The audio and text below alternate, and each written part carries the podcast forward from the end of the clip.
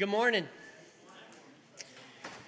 Glad that you're here, and um, and uh, I have some good news.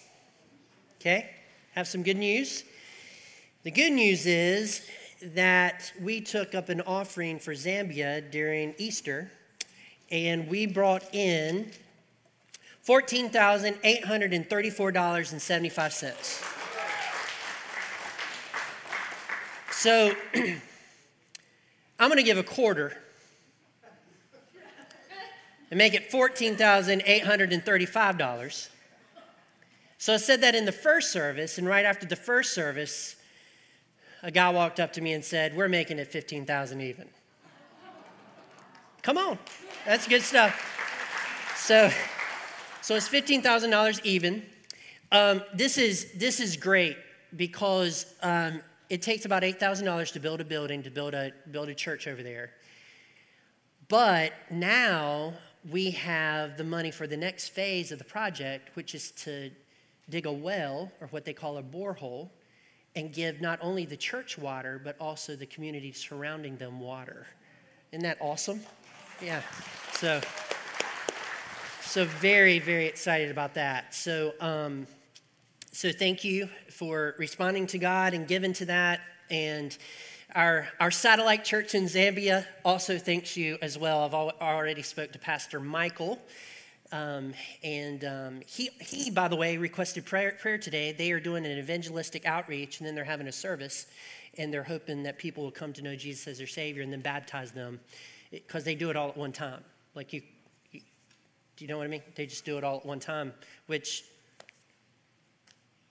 I have waiters. I can do it anytime you want to do it, but yeah, they do it all at one time. It's, it's great.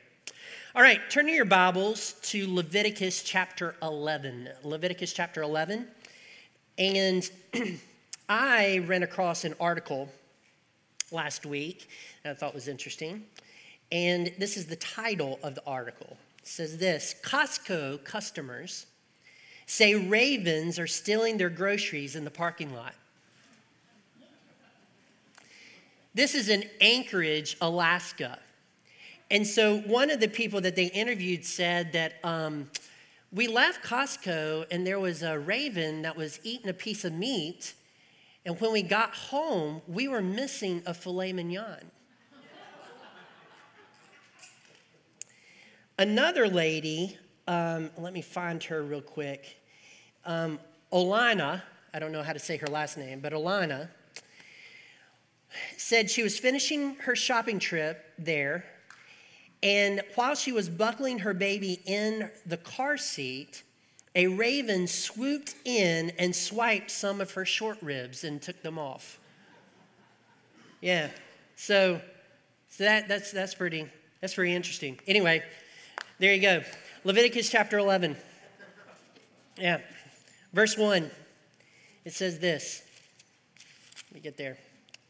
And the Lord spoke to Moses and Aaron, saying to them, Speak to the people of Israel, saying, These are the living things that you may eat among all the animals that are on the earth.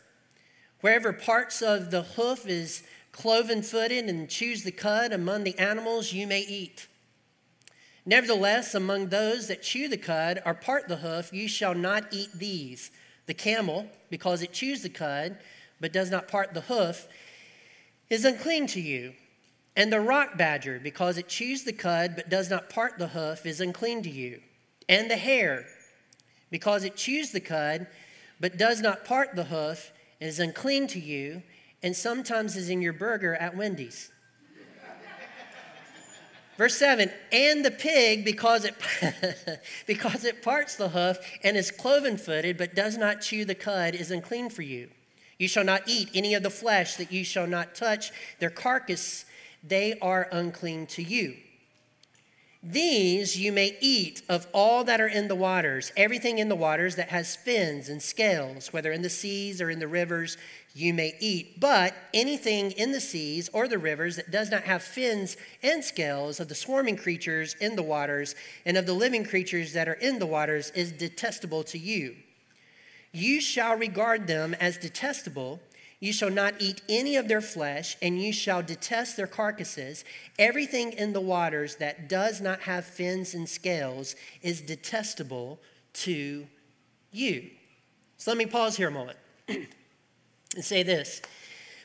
When I started working on this particular portion of Leviticus last year, in one of my commentaries, and I didn't remember this until recently this week when I'd kind of flip back through it, I wrote these words.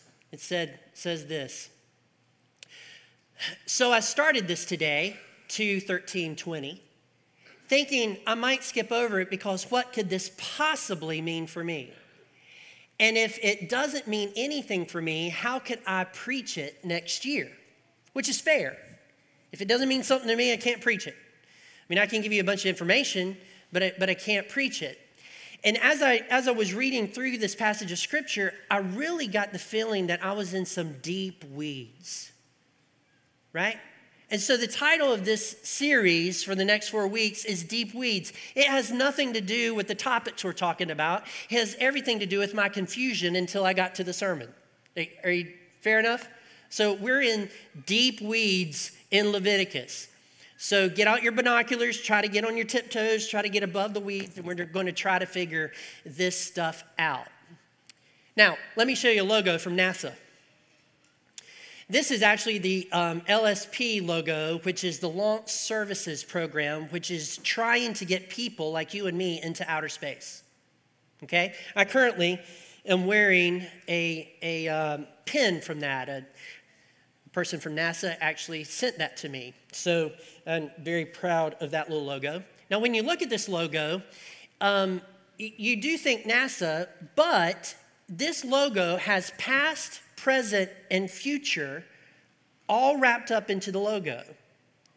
For instance, um, if you notice at the top part of the logo or to the left, there are stars up there. There are actually nine stars above the spaceship, and below the spaceship, there are eight stars. That signifies that LSP was started in 1998. That's where that is. That's what that means. Now, the, the ship and the little bridge, it says Earth's bridge to space. That is the future. We are trying to get regular people into outer space in the future. So that's what they're going for. So since 1998, they've been working on this. And they've had prototypes of these ships over and over and over again. And if you look at it today, what we have today to try to get people to outer space is remarkably different than what it was in 1998 okay? And what we are going to go to in the future, if they indeed do achieve this, is going to look different than even what we have right now. And so it, it's a logo that says, here's our past, this is where we started. We have made it to here, and we're going somewhere. So, with that in mind, let's read the next portion of Leviticus.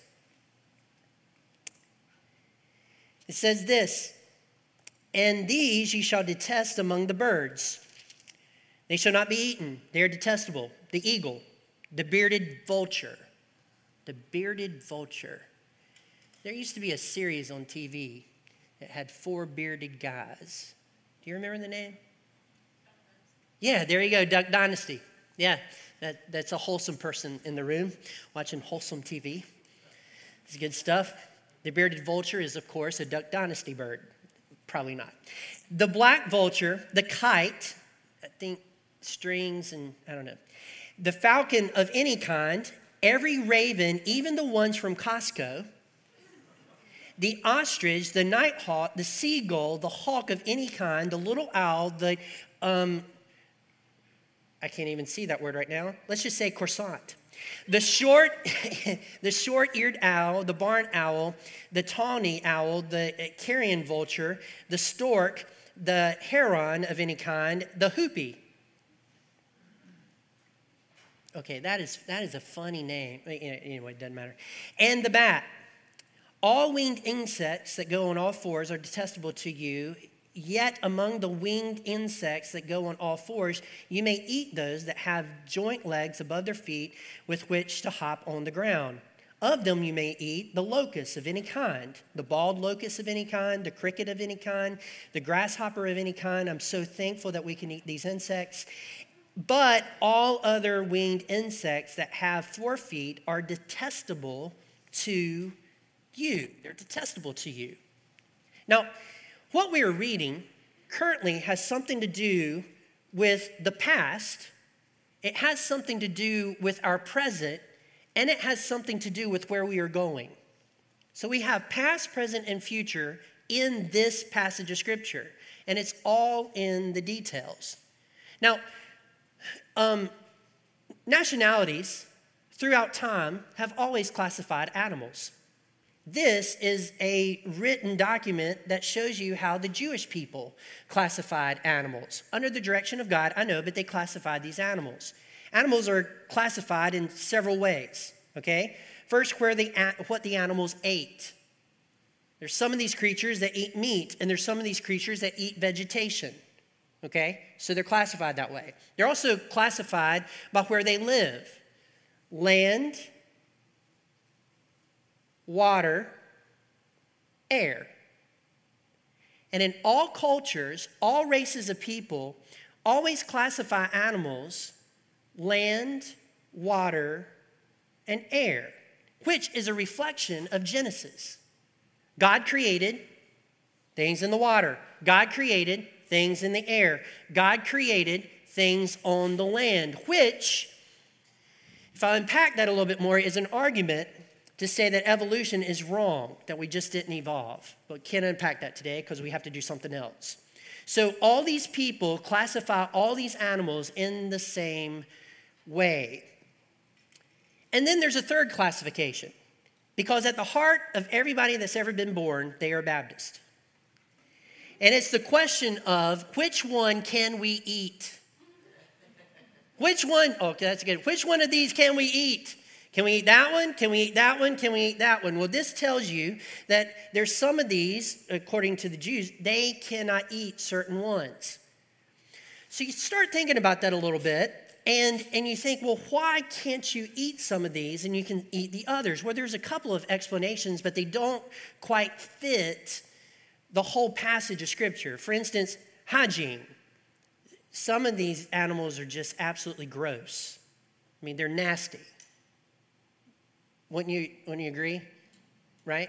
I mean, if you don't, I can cook you up some insects real quick or, or something. They're just absolutely nasty. But it doesn't fit all these, all these animals. Second, cultic. Like we do know that some of these animals were offered to pagans, pagan gods. We do know that. But not all the animals that you can't eat were offered in that way, so it can't be a religious thing. Um, it might be moral. Some people think it's a moral reason because pigs in Scripture are considered dirty and are equated with sin. Well, it, that doesn't fit all of this either. And when you start thinking about normal and abnormal, you can't do that either because what's normal for this group of people is not normal for this other group of people. For instance, Jews couldn't eat cats, but Chinese people. Do you know why there's no eggs on a Chinese buffet?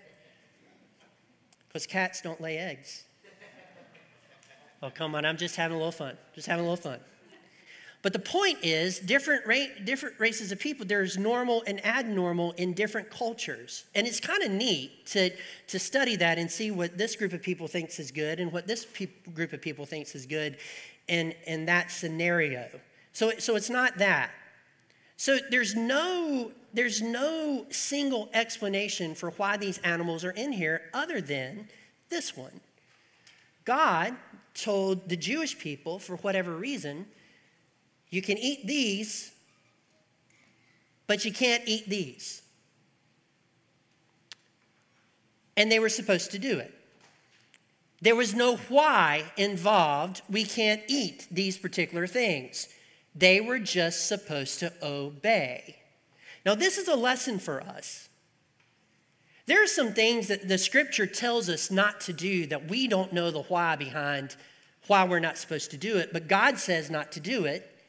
And therefore, we shouldn't do it and have the faith that He knows what He's doing and He has a reason. God does not give you every explanation in Scripture for why you can't do this, this, and this, and this. And sometimes you struggle with that because the culture does it, and you don't see that they are um, affected negatively by it. And so you start thinking that maybe you can do it too because they're not, it's not a negative thing. They seem to be enjoying it, they seem to be having a good time with it. But God has told us not to do it. So if it's something enjoyable and these people aren't getting adverse effects from doing this, why, why is it something that I can't do? Well, the answer to that question is because God told you not to do it, and He doesn't always give you a reason. And He's not required to. He's not required to. So He tells you not to, but you can take to the bank that it is for your benefit not to do certain activities. Okay? So we don't know the why, and we're good. Second thing I want to point out at this point in the sermon is that it matters what you put into your body. If you read through all of chapter 11, it is all about what you put into your body, and it matters what you put into your body. There are some things that you put into your body that's not good for your body and you can put, in, put them into your body here, and you are uh, charting a course for yourself in the future. You are going to have some type of sickness or something that happens at this portion of your life because you did not watch what you put into your body. Man, this is not really a popular thing for Baptists to hear. Right? So, so let me just pause, and there's a business meeting tonight, so just don't vote me out for what I'm about to say. Gluttony is a sin. Gluttony is a sin. Why is gluttony a sin? Because if you eat more than your body needs, it is not good for your body. Come on. It's not good for your body. And so gluttony is a sin.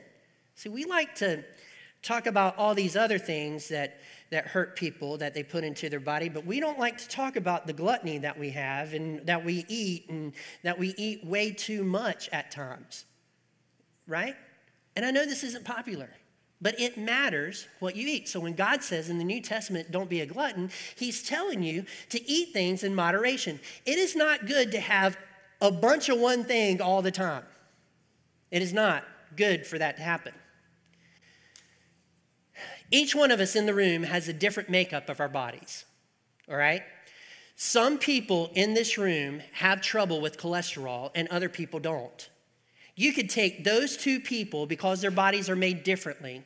And this person could eat fried chicken, and this person could eat fried chicken, and this person would have a heart attack because of the cholesterol, and this person wouldn't. He would just continue to live his life because his body doesn't do whatever it does with cholesterol that this person does.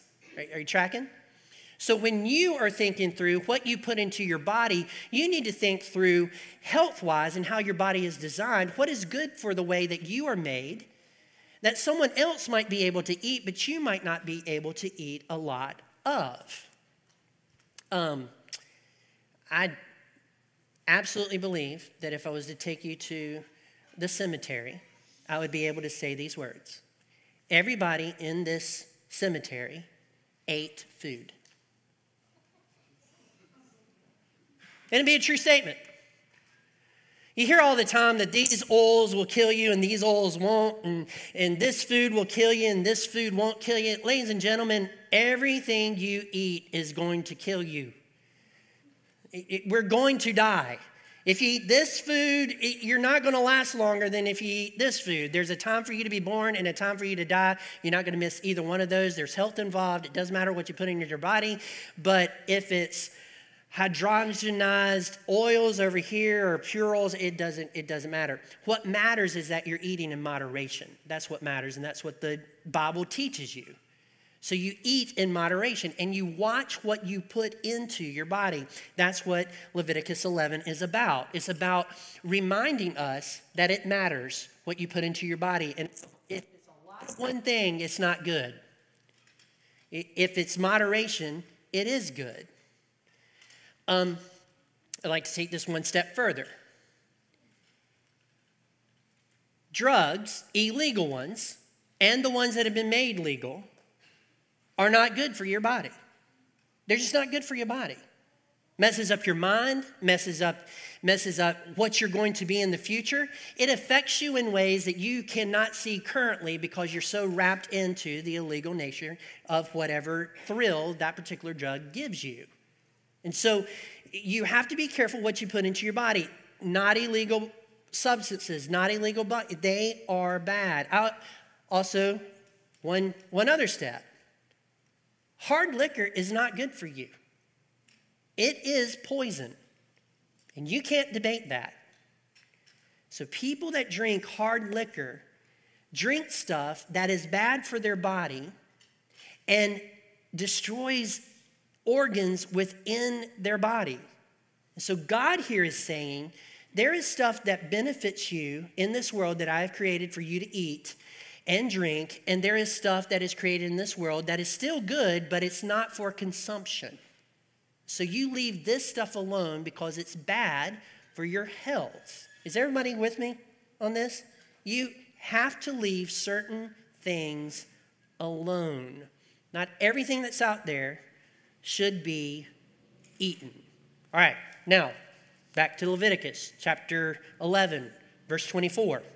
This is this And by these you shall become unclean. Whoever touches their carcasses shall be unclean until evening, and whoever carries any part of their carcass shall wash his clothes and be unclean until evening. Every animal that parts the hoof is not cloven footed or does not chew the cud is unclean for you, and everyone who touches them shall be unclean. And all that walk on their paws among the animals, cats, that go on all fours are unclean to you. Whoever touches their carcasses shall be unclean until evening, and he who carries their carcasses shall wash his clothes and be unclean until evening. They are unclean to you. Now, I can't unpack this today because we're going somewhere else. But I need to say this before we go to our next section. Holiness and impurity cannot coexist. Holiness and impurity cannot coexist. And impurity is what has to go. Anything that we are doing, eating, whatever we're doing, it, participating in that is impure in this life has to go, or you, you will never be holy. You will never be pure. And so that is enough of that. So, verse 41 Every swarming thing that swarms on the ground is detestable. It shall not be eaten. Whatever goes on its belly, and whatever goes on all fours, or whatever has many feet, any swarming thing that swarms on the ground, you shall not eat, for they are detestable. You shall not make of yourself detestable with any swarming thing that swarms, and you shall not defile yourself with them and become unclean through them. For I am the Lord your God. Consecrate yourself, therefore be holy, for I am holy. You shall not defile yourself with any swarming thing that crawls on the ground. For I am the Lord who brought you up out of the land of Egypt to be your God. You shall therefore be holy, for I am holy. Um, a couple years ago, I had a, a, couple of friends of mine.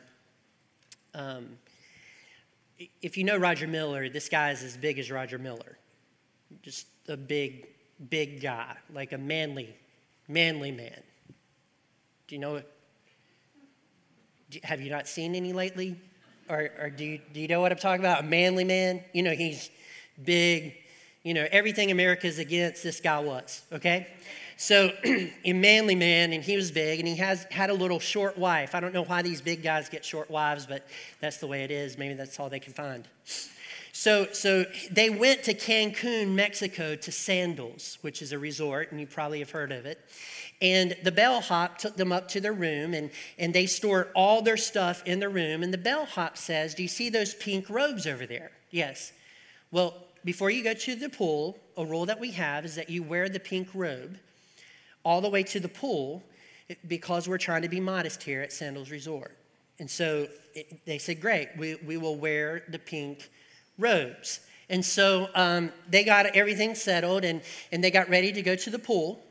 and they put their, you know, whatever they put on, they put on, and then they put the pink robes on. Now, this guy has a pink robe that goes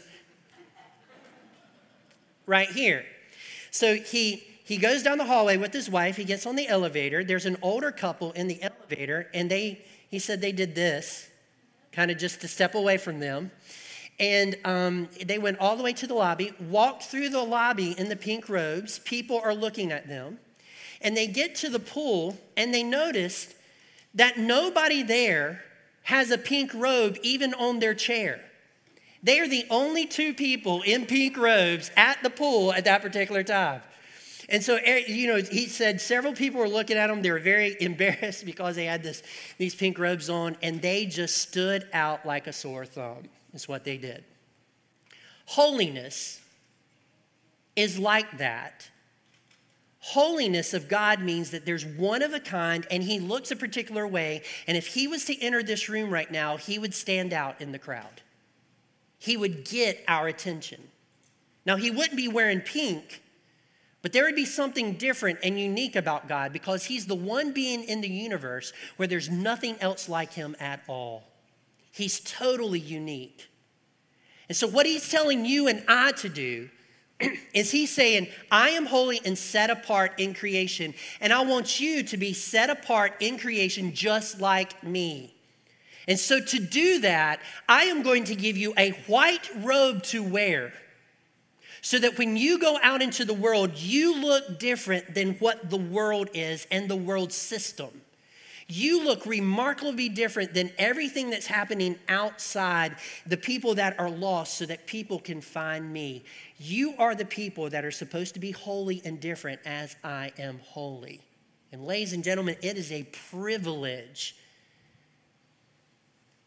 to have that task. It is a privilege for God to set us apart and to make us different so that we can reach the world for Him. It is a privilege. And so, all of this right here is really to set people apart. You see, food is what set the Jews apart from the rest of the world. I would submit to you today, it's still the same way. They still operate by this code of eating and it's called, we even have a name for it, it's called kosher, which means the Jews can eat it. And so the Jews are known by this identity around the food, which, by the way, is the basic necessity of life, isn't it? What you eat is a basic necessity. You have to have food. You cannot survive and not eat food. You, you can't. Well, you can survive with water. Okay, at some point, the water doesn't cut the mustard anymore, and you die. You have to have food to live. So, around this thing that is so central to our lives, God has said, Be holy as I am holy. I want you to set yourself apart. So, He did this in Leviticus. Well, if you fast forward to Daniel chapter 1, Daniel is in a foreign land, King Nebuchadnezzar's land, and all his buddies, all the people that came up with him from, from you know, his Judah, they're eating the king's food. And Daniel and his three friends that you know as Shadrach, Meshach, and Abednego talked to the person that was given the food and said, Look, we can't eat that because that's against what we believe. And so they made a deal. They said, I'll give you this food for two weeks, and if you look better, and are better than the people around, you can continue to eat the food that your God has told you to eat. And so, guess what happened in two weeks? They looked better, they thought better, they were more alert, they were, they were better than the people that had been eating the king's food.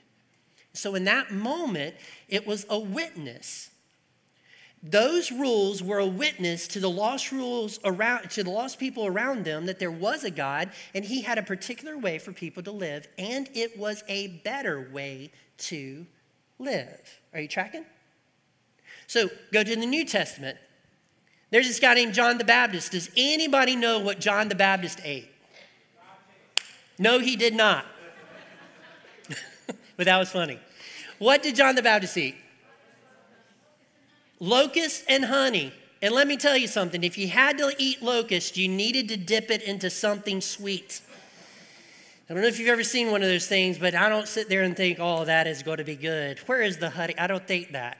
You go through McDonald's drive-through. Can I have an eight-piece um, box of locust and some of your honey sauce, please? You don't do that. You don't do any of that. But here's this guy, John the Baptist, that is eating. He's eating locust and honey.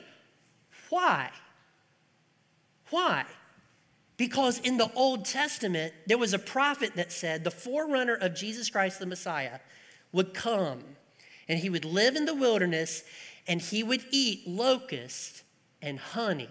It was a marker to say this person was set aside for a special purpose, and that purpose was when the Messiah was going to come. So when you see a crazy guy in the wilderness dressed in weird stuff that stuff that you don't normally wear, when you see that and and you see that he's eating locusts and honey, the Messiah is just around the corner and you need to keep your eyes open.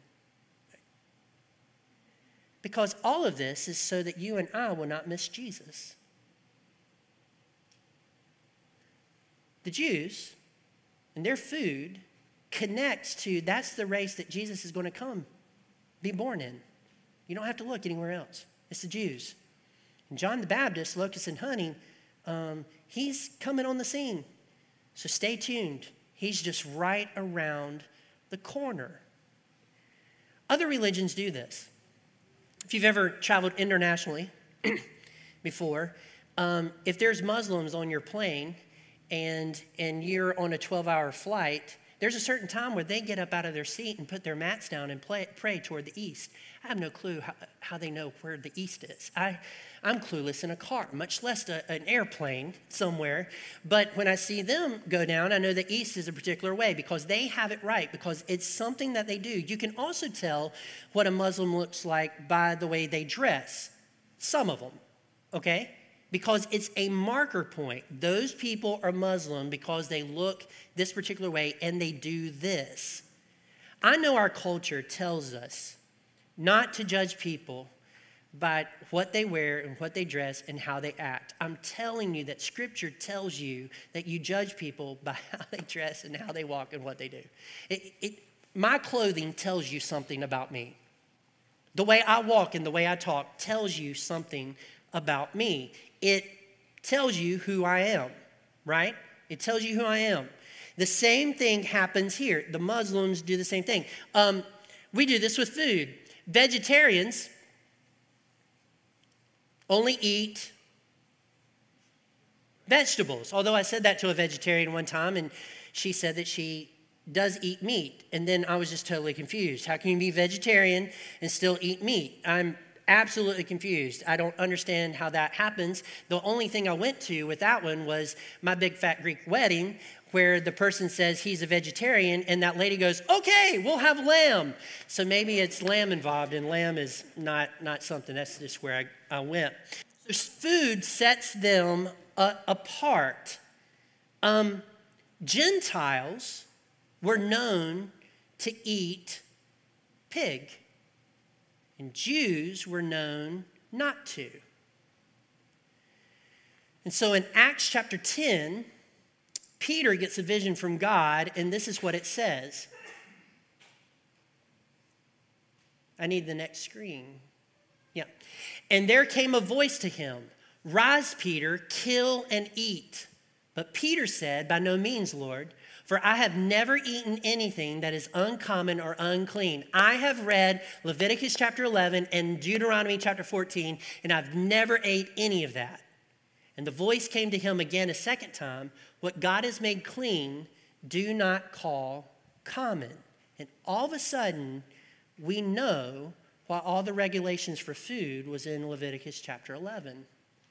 It had to do with the separation for how Jesus was going to come one day, right? And, and once he's here, we would know who he is, we'd know who the forerunner is. And once he had gone to heaven, the mission of redemption was going to expand outside of Jerusalem's walls and was going to go into the entire world, and the Gentiles would then be able to be saved. So he had cleansed everything. And so these Gentiles that aren't eating the kosher food, that doesn't matter anymore. We are now going to the whole world to tell the gospel of redemption to everybody, and it doesn't matter what you eat now. That is not what sets you apart. What sets you apart is that you become a Christian and you become a holy priest after Jesus Christ, and you live holy in this world. Are you, are you tracking? Are you? All right, so let me, let me maybe put it to you a different way. So, Jonathan, if you could raise that screen again and, and do what we did last time. All right? This right here is your logo if you've accepted the Lord Jesus Christ as your Savior. That's your logo. This logo right here represents a past it represents the past where Jesus Christ died on the cross for your sins and rose the third day.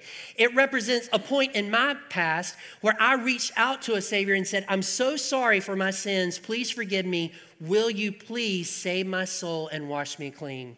That is my past. It is also my present. It is what I live by. It is what I carry. It is what I focus on. It is what um, brings me meaning in my life and it has taken me somewhere. It has taken me somewhere. It has taken me not to outer space to circle the world. It has taken me someplace better. It's taken me to heaven with Jesus and God the Father. That's where it's taken me. This symbol is a, is, is a past, present, and future symbol that has more meaning to us than really eating food. Right?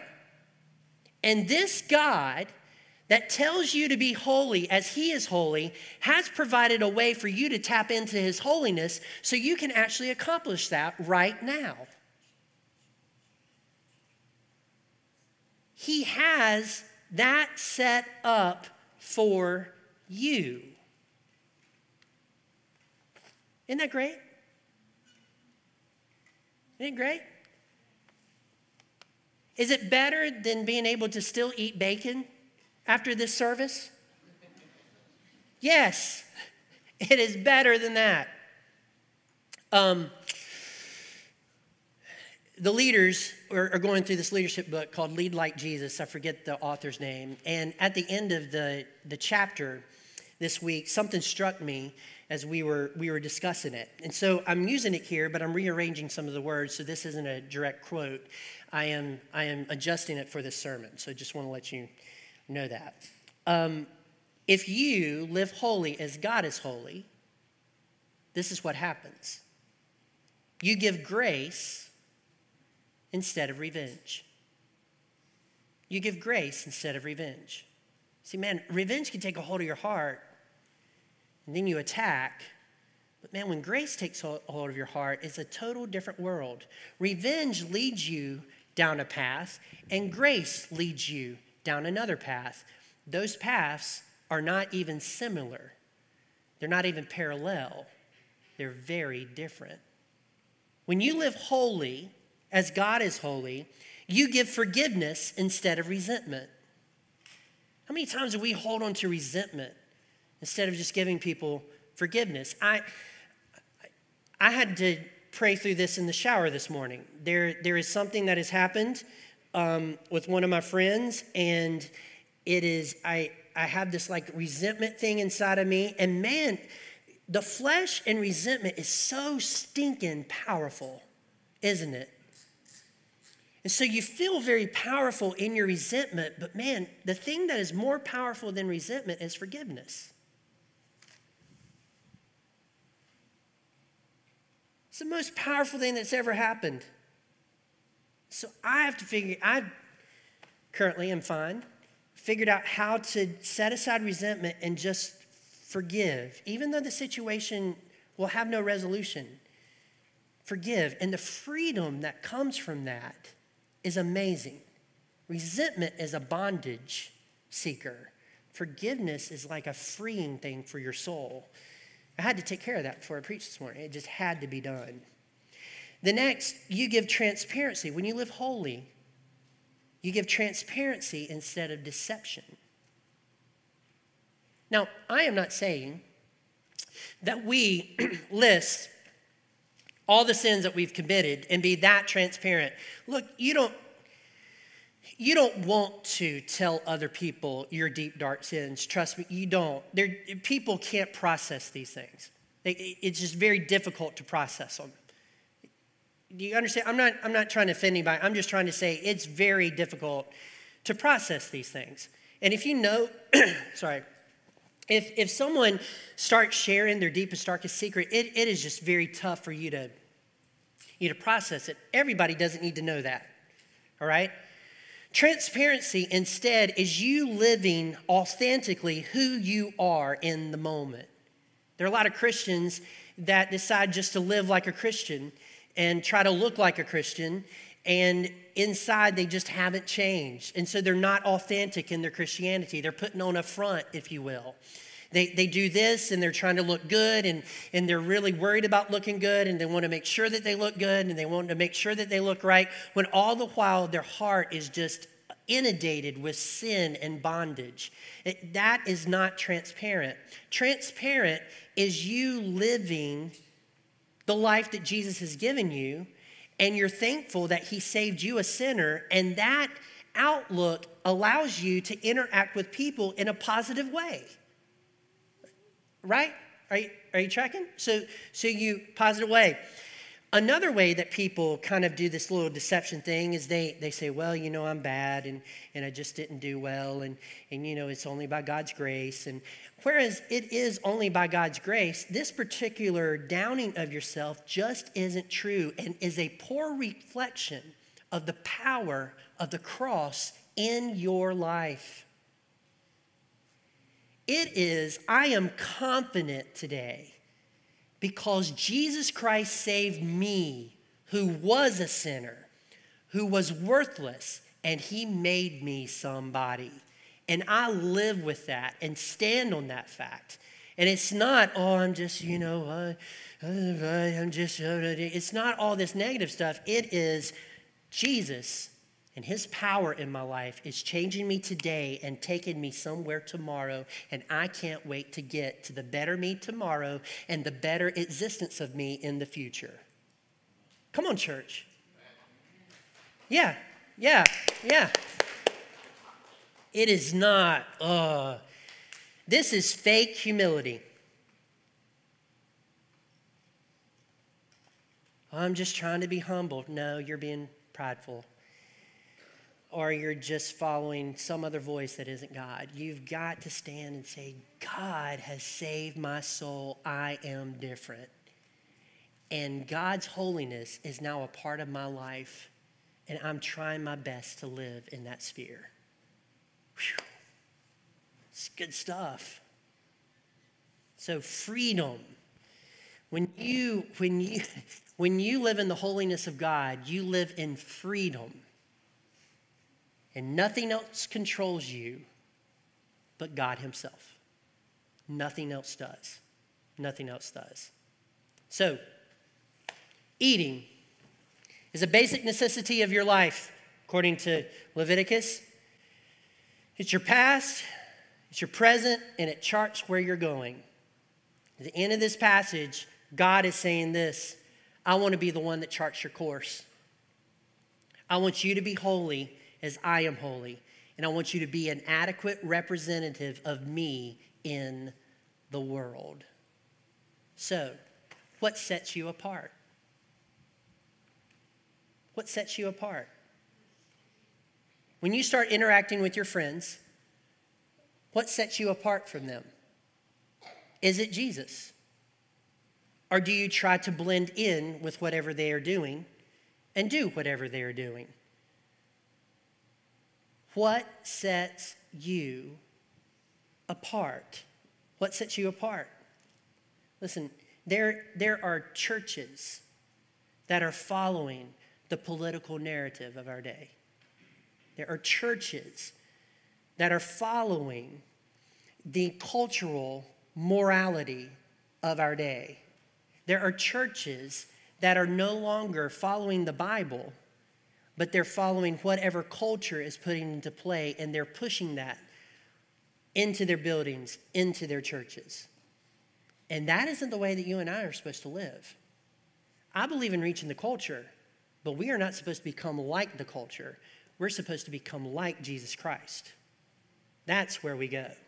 And so you can take that the other way. There are Christians who are following the political narrative of the day. There are Christians who are following what culture is saying is right and wrong rather than scripture. There are Christians who are not holy as God is holy. They are trying to make themselves something in this world. And that is not what a Christian should be. God is very clear as to what is right and wrong in Scripture. He's very clear in the way that we should live, and that is exactly what we should follow. He is calling you and I to a, a, life that is set apart, that is different than anyone else out there, so that when we come into the world, uh, we come into the room, they look at us and say, they're wearing something different. There's something different about them. It's something different than what I have. And I'm interested in that because that looks like a better life. That looks like something I've been looking for my entire life. Have tried all of this stuff but have never found. They seem to have found to find they seem to have found something that I want. Isn't that the way you want to live? Yeah, it's the way you want to live. Be holy as God is holy. Let's pray. Heavenly Father, we thank you for this day that you've given us. And um, it's quite the task to pursue your holiness. It's, it's quite the task to um, live that in our everyday life. But thank you for providing a way for us to do that. Through the power of the cross and forgiveness and the blood that you shed, and our acceptance of that you have given us the power to live exactly the way that you want us to live. So I don't know how you've talked to people's hearts, whether they're at home watching this or whether they're in this room, but I pray, Father, that as you've touched their hearts and convicted them, I pray that they will ask forgiveness for that sin and that they won't go back, and that their desire will be to live holy as you are holy, to follow you uh, to the best of their ability. Um, I pray, Father, that each one of us will walk out of here and in all our interactions, that we will represent you well and that people will come to know you as their personal Savior because of the way that we're living. And so, Lord, we leave all that into your hands, and in Jesus' name we pray. Amen. I'm up here for you if you need prayer. The um, altar is open as well, so let's stand and sing this closing number.